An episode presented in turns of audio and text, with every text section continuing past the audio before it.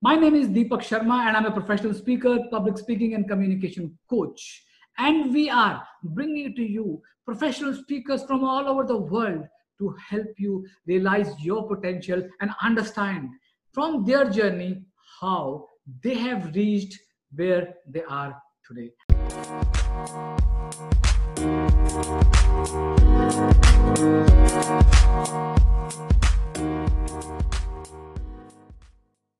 Friends. Welcome to another episode of Your Story, Your Glory. Today, we have somebody who is a great friend, a great coach, and a great storyteller. Without any further ado, let me invite Michael Davis from Speaking CPR. Welcome, Mike, to our show, Your Story, Your Glory. It's my pleasure to have you on this show. Thank you, Deepak. Uh, it's been a, we've known each other a long time, and uh, thrilled to be here with you. Uh, thank you, Mike. So to start with, before I ask you different questions, I would like to know your story that has made you a glorious coach. Well, my story starts on a desk in first grade back in 1969. Uh, it was four months after Neil Armstrong had taken his giant leap for mankind. I was going to be the, the third man on the moon, even though I was only six years old. So one day during recess, it was rainy outside. I was bored, so I decided to jump on my desk and practice my astronaut skills. And I was having a great time, Deepak, right up until the time my teacher walked back in the room. And she looked at me and she said, Well, since you love standing on your desk so much, you get to stand on your desk during nap time so everybody can see you. So it's about it's about an hour and a half later. Lights are down, rain's hitting the window, and all the kids are resting their heads on their desks, but they're not sleeping. They're taunting the kid who's standing on his desk. They're looking up and making faces. And every second I'm on that desk, all I can think is, please let me get down. I just want to get down. Please, I'll, I'll never be bad again. You know, this is 52 years ago. I don't know how long I was on the desk. It felt like hours. But when Mrs. North said, You can get down now, I hope you've learned your lesson, I thought, Don't ever stand in front of people again. that was awful. And that message stayed with me for 25 years until, ironically, in my job as a financial planner, part of what I had to do was give retirement planning workshops in front of people. so those weren't going too well. In fact, one day my boss called me into his office and he said, uh, This isn't good. And he hands me a stack of papers. He said, Read these. And I started thumbing through them and oh, these are evaluations from last week's workshop. Said, Yeah, yeah, read through them. Yeah. No, I'm flipping through, and people have written comments like, Does this guy ever take a breath? Does this guy ever stand still? Speaker gave too much information too fast. I feel like I've been hit by a fire hose. I mean, it was just one after another, and they were awful. And when we were done, uh, near the end of the meeting, my boss said, Look, we hired you because you said you could get new clients through the door. This isn't working. Fix this or else. Uh. And in that moment, I had a bigger fear than standing in front of people. I was going to lose my job that I'd worked so hard to get to. Uh, that forced me to look for a solution, which led me to Toastmasters ah. and eventually the National Speakers Association. And that literally changed the course of my life. Absolutely. So that's how I got to be this. And then from there, I, I discovered that speaking is a skill that we can all learn. I discovered I had a knack for helping other people along the way, I created a desire to be a speech trainer and a speaker, and eventually started writing books about it too. So here I am, 52 years after being on that desk. So that, uh, so as as we say, you cannot connect the dots looking forward. You can only connect the dots looking backward. And yeah. now you can say, you can say that was the right moment, I think. Yeah. And each of us has those moments. Like you said, look back. And in the moment, they were painful. Yeah. But they were there for a purpose to push you in a direction that you didn't even realize you were being pushed into. Yes. That's your story to your glory. Uh, thank you, Mike, sharing this wonderful story with us because it's going to inspire many people. A lot of people give up in these kind of situations that they cannot speak. It's yeah. not their cup of tea. Right. And I was also one of them. You know, I ran from Toastmaster after my first meeting, never came back for six months. Yeah. And happens with most of them. And it's important, like you said, to come back to learn to jump out. As now you are running this organization called Speaking CPR. Yes. I love this name, CPR, Speaking CPR. Uh, and you are also coaching, training a lot of speakers, presenters, leaders in a journey of uh, public speaking and professional speaking. Yes, absolutely. When you say you work with leaders, help them become more confident and influential, Yes. What does that mean? Means leaders are not confident. It does. It, does it mean like that? My experience in, in working with the circle of friends I have who are coaches and speakers is I've seen that leaders are often subject to the imposter syndrome especially when it comes to standing in front of a group of people. And this happened just yesterday. I've been working with a group of people from a local young professionals organization. Okay. Yes, they they're fantastic people. They are brilliant. Some of them started from nothing and are, have businesses worth a hundred million dollars. But a lot of that was done behind the scenes. I mean, they laid the groundwork and yes, they had to get out in front of the public, but they may have had a partner who did that. So when at this young professionals organization, four of them have been voluntold, you're speaking, we want to hear your story about how you handled COVID. Two of them were extremely nervous. And these are successful people running eight and nine figure businesses. And it just reminded me that it doesn't matter what your title is. The act of public speaking is, I believe, in our DNA, not a comfortable experience yeah. because of our earliest ancestors.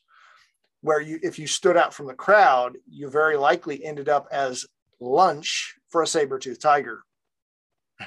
So it's in us to say this is a scary situation fortunately, we've evolved with higher brains that can tell us no, those people out there aren't here to eat you. They're too busy, they got better things to do. So it is a scary situation. It's not something they, they're, they're used to. They can go through spreadsheets and, and put together sales presentations, but put them in front of an audience, they're like you and me. Yes. So, leading question from here as you said, the leaders have somebody behind the scene who has put a lot of work from them and they have never spoken in front of people. And whenever they get a chance and they fumble. Now, many leaders, and I'm uh, asking this question because I have also seen, and you must have also seen, many leaders think that we are leaders. We don't have to go and learn these skills because we know it. And then they, when the opportunity comes, they don't even think that they are not able to uh, really influence or able to deliver the message. I have seen a lot of people reading out the presentations and delivering the message. How do a leader should understand this blind spot? I agree with you that they may think that they don't have to or it's not important, but they quickly discover it is, especially in a crisis like we've had the last 20 months with, with the lockdown. Businesses need to get out in front of the public. But I think business owners fall prey to the same belief that you and I and everyone else has. And that is this my story is not that special. Yes. Every person I work with, and I try not to use extreme words like every, but every person I've ever worked with, I've had to help the, shine a light on their experiences to explain to them why that is a special or extraordinary story. And it's very simple. It's called the curse of knowledge. We know our lives and our stories. We don't think it's anything extraordinary because we lived it. I learned this lesson from my mother when I was early in my days of, of a speech coach. Uh, my mom was born in German occupied France in World War II. Mm-hmm. In the first four years of her life, all her memories are of German soldiers and bombs dropping almost every night, running to a storm, a, a bomb shelter. Yeah. And in the daytime, starving, looking for food. I mean, they were constantly hungry. Mm-hmm. So when she was telling me this story, we happened to be sitting in my home in a suburb of Cincinnati, Ohio, about a mile and a half from a 24 hour grocery store in an air conditioned home. I could not understand or emotionally understand or relate to that story. I've never had to run to a bomb shelter. Absolutely. I've never been hungry. So when she told me the story, she got done, and all I could say was, Mom, how did grandma and grandpa do that? How did they, eh, you and, and Aunt Nicole and grandma and grandpa get through all that?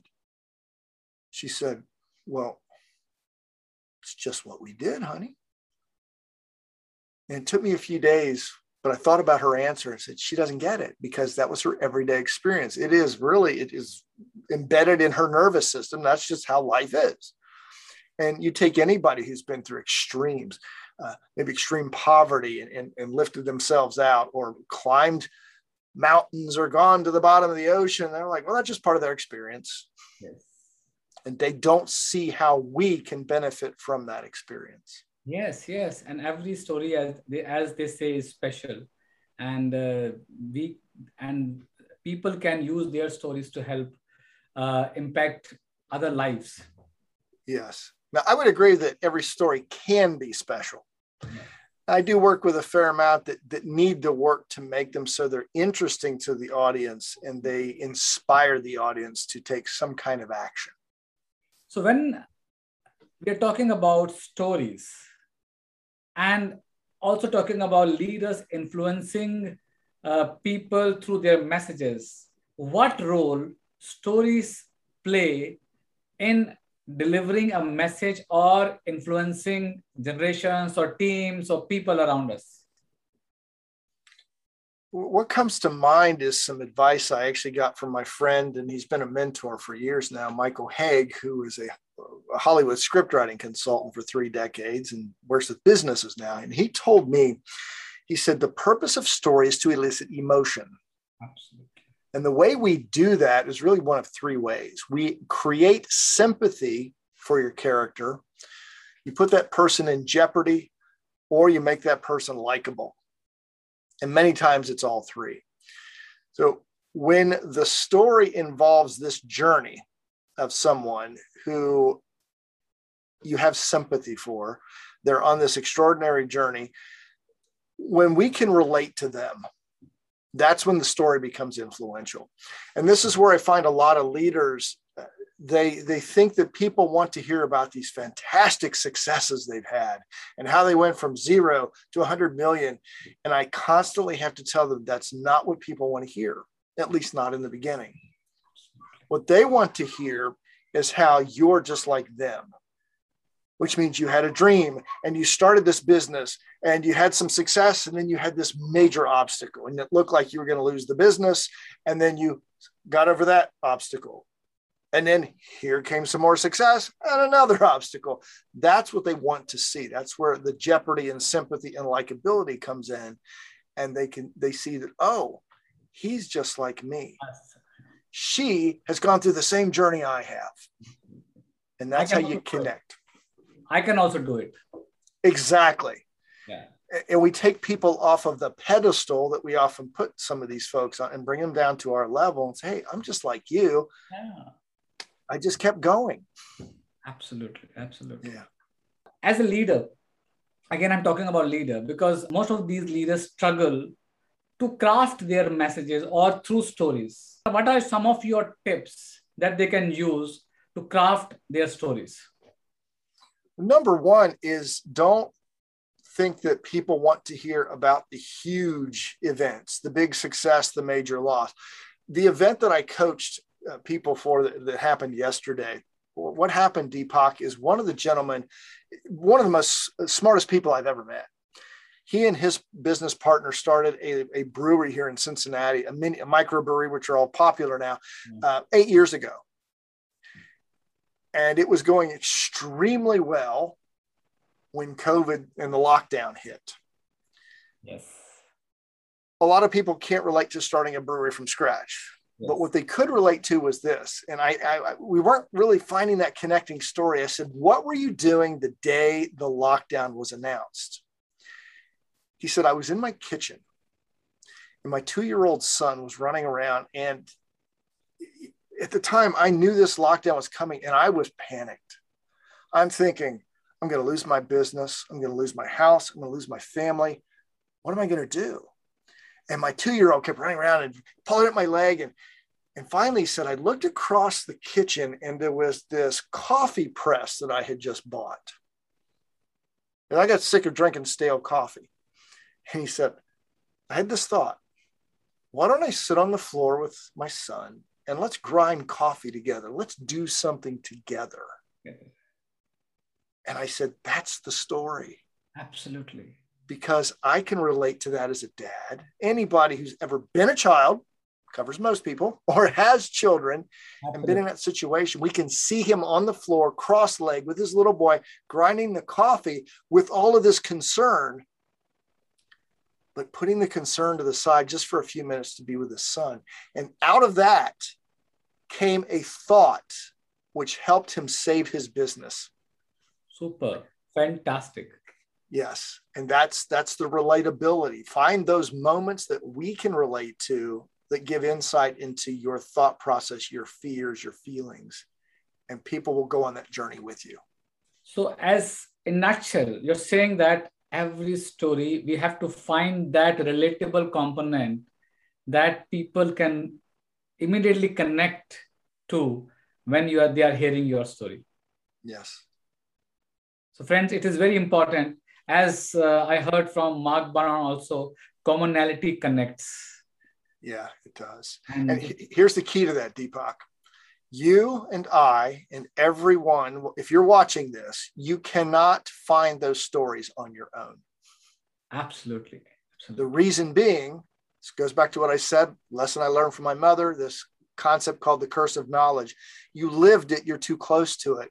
Somebody outside of you whether it's in a Toastmasters meeting, a personal coach, somebody has to give a fresh pair of eyes to your journey to say that will resonate with people. Absolutely, absolutely. So it is very important to have a third eye perspective. Look at your life and dig out that gold so that you can craft that messages for your audience. Absolutely. That's the key now moving ahead from storytelling, you also uh, teach improv, I believe. Am I right? Absolutely. Yeah, we do sure do. Does improv also helps in delivering a strong message, or is it a different technique at all? I don't even like to think of it as terms of technique. What what improv helps you do is be present be in the moment and listen to what's going on in front of you as far as your audience. Okay. The key to improv, let's say the, the, the number one myth about improv is it's all about being funny. Yeah. A lot of people think that, yeah. yeah. Humor is a byproduct of improv. What improv is really about is teamwork. The, the, the base concept, and, and if you're watching this and you know anything about improv, you've heard of yes and. Yes, yes, and yeah. Concept of yes and is I'm going to give you an idea. You're going to build on it with the con. Yeah, yes and, and then you say something. It comes back and forth. It's like a tennis match, a, a well played tennis match. It goes back and forth, but you're constantly building the scene and the idea. That forces you to be present, so you listen to everything being said. So, as a speaker, presenter, leader, you're in front of a group. Things happen. The unexpected occurs you have to be able to shift and deal with that.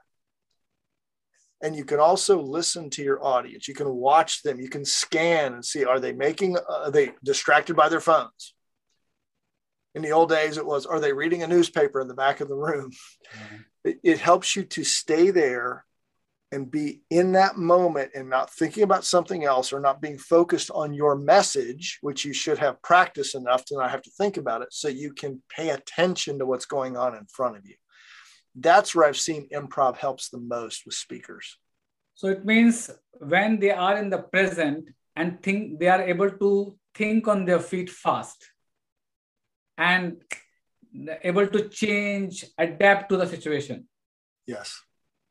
That's what. And is there a is there a training for that, or we can learn by some practice or some process? There are improv schools all over the country. When I say schools, I don't mean like a university. I mean, there's some here in my city of Cincinnati, and actually one of the groups I'm part of that you know very well, Stage Time University. We host twice a month a 90 minute improv. Uh, and we didn't think a year ago when we started this that you could get away with virtual improv but it has been fantastic yeah. it really has now there are some games you can't get into because they just have to be done in front of a group but i'd say 80% of the improv games and skits we do perfectly fine on camera okay so i think i can recommend uh, the audience here if they want to learn improv they can come to this session of yours. Am I right? Absolutely. Yeah. And if you, uh, we'll give some contact information at the end. You can get in touch with me. I'll show you how to do it. And we've got people that join from all over the country, actually from outside the United States. Absolutely. For now, improv. Yeah. The world has become so small. It has.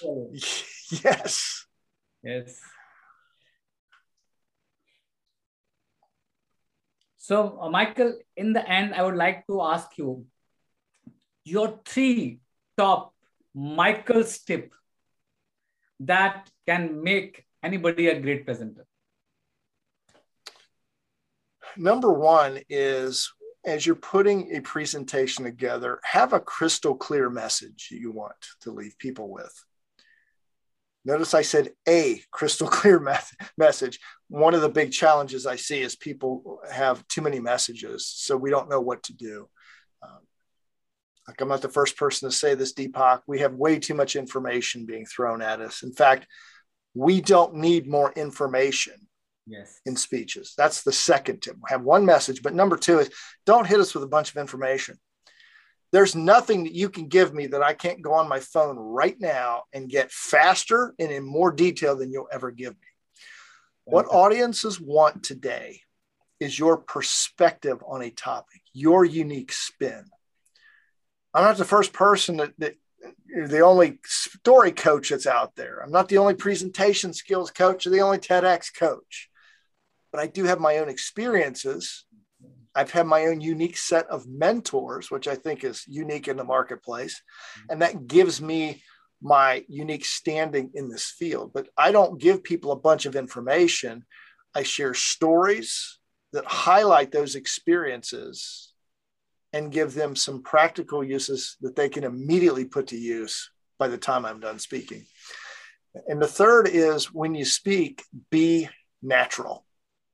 Yeah one of my biggest challenges with a lot of the speaking coaches that I run across is that they're very big on the delivery and gesture and getting into acting. And I think that's a huge mistake because what people want today more than anything else is they want speakers who are real. Get up there and speak, and you're going to make mistakes, and who cares? I remember I heard you saying this uh, rather a uh, couple of years back when I was participating in a contest mm-hmm. and I was uh, uh, uh, doing some online coaching with you guys, and you mentioned this one line Deepak, speaks like as if you are talking to somebody on the dining table. Exactly. This is a big challenge. I see a lot of people go into speaker mode like I'm going to get up here and I'm going to take on my speaker voice. Wow. no, we want you to be the same person up there that you are off stage, having lunch across the table, yeah. and just talk with us. Now you're talking to a bunch of people. I get it, but just pick one person at a time, say a few things to that person, then move on to the next. But always make it about a conversation. So I would like to ask ex- one question on this particular point for my Toastmasters friend, you know. Sure. Because uh, there is a big myth here in Toastmasters, and I have also picked up that myth during my journey, and now I have stopped doing it uh, since I have joined NSA. This myth is that you have to be little animated while delivering an international speech contest and as you said, but the myth is not going. So, what is your message for Toastmasters who are delivering that five to seven minute speech and they want to give their best performance? Well, first thing I do is ask a question. Think about speakers who've had an impact on you that have a message that resonates. And you can go back 50 or 60 years or as long as you want. And go back to Dr. King. I have a dream. Yeah. Do you remember his gestures that day? Absolutely. When President Kennedy stood in Rice University in 1961, I believe, and said, We're going to the moon. Yeah. we don't remember what he did with his hands. We remember what he said and how he said it. So lose the gestures. And I know that's part of the judging criteria. To me, that's it's just not authentic the world champions, who I am close friends with several of them, did not mm-hmm. win a world championship because they did something with their hands, they did something with their face. Those were congruent with their message. One exception is my very dear friend Darren LaCroix, who fell down, but it was for a reason. It, mm-hmm. it was a demonstration, a metaphor for his entire message. That's why it was brilliant But no, it wasn't because he did this with his hands or anything. No, they speak from the heart. They give a message that's easy to remember and it's applicable right away. Just put your hands to your side and they'll do what they do. But sometimes it is your, person. for example, Darren is a personality also, you know, it, it is him. When he was on the stage, it was like Darren. So exactly. Else. So if people people try to bring in animated language deliberately into their personality, which actually conflict with their personality. So the message yeah. is yeah, and I hope I, I, don't want anybody to misinterpret what I'm saying. Yeah. If you're an animated person, be animated. Yeah. That's who you are. What I refer to is, and I'm going to stereotype for a moment because I have a couple of clients who are accountants. Right? they are very laid back, somewhat introverted. Yeah. And they said, What should I do with my hands? I said, Put them to your side. How do you talk to a client?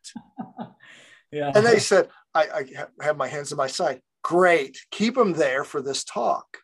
Now, Darren, on the other hand, if you don't know who Darren is watching this, he's, he's a world champion of public speaking, certified uh, speaking professional. He's a highly energetic and animated speaker. If he were to be more laid back and put his hands to his side, we would all think, is Darren sick? Yeah. so, right. It, it, just be more of who you are. That's what we want because I audience think, audiences sense it. They know yeah. if you're not being authentic. I think everybody, uh, Darren, Mark, you always talk about authenticity and authenticity in the body language too, not only in the message. You know, it makes a huge difference. Yeah, and here's the simple question to ask yourself when you're pra- uh, practicing, rehearsing: is Do I talk this way? Yeah and if you're not sure, ask somebody else. They'll tell you. They'll say, uh, "Who are you trying to be?" Absolutely, absolutely. You're absolutely right. So, in case somebody has to contact you for coaching or guidance on becoming a great presenter or on speech coaching, where should we contact you?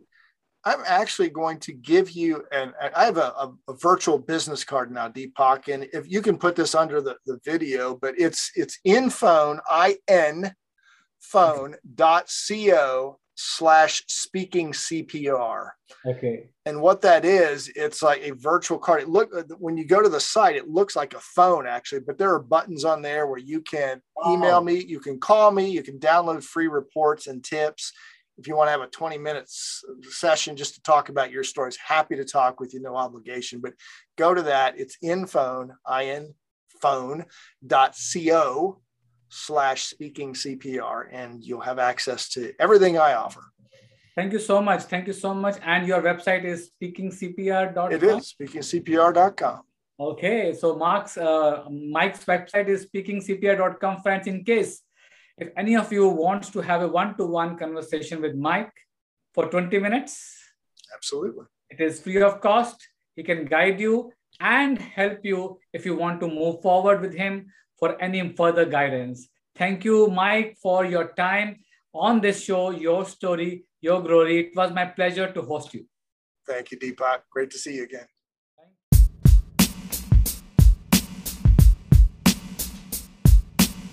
Thank you so much, friends, for listening to our show. If you liked the episode, please share your comments, what you have learned from Michael Davis. Keep coming back, keep sharing these episodes because these small, insignificant looking things can help you deliver an impactful message. I'll see you back in our next episode of Your Story, Your Glory. Till then, bye bye.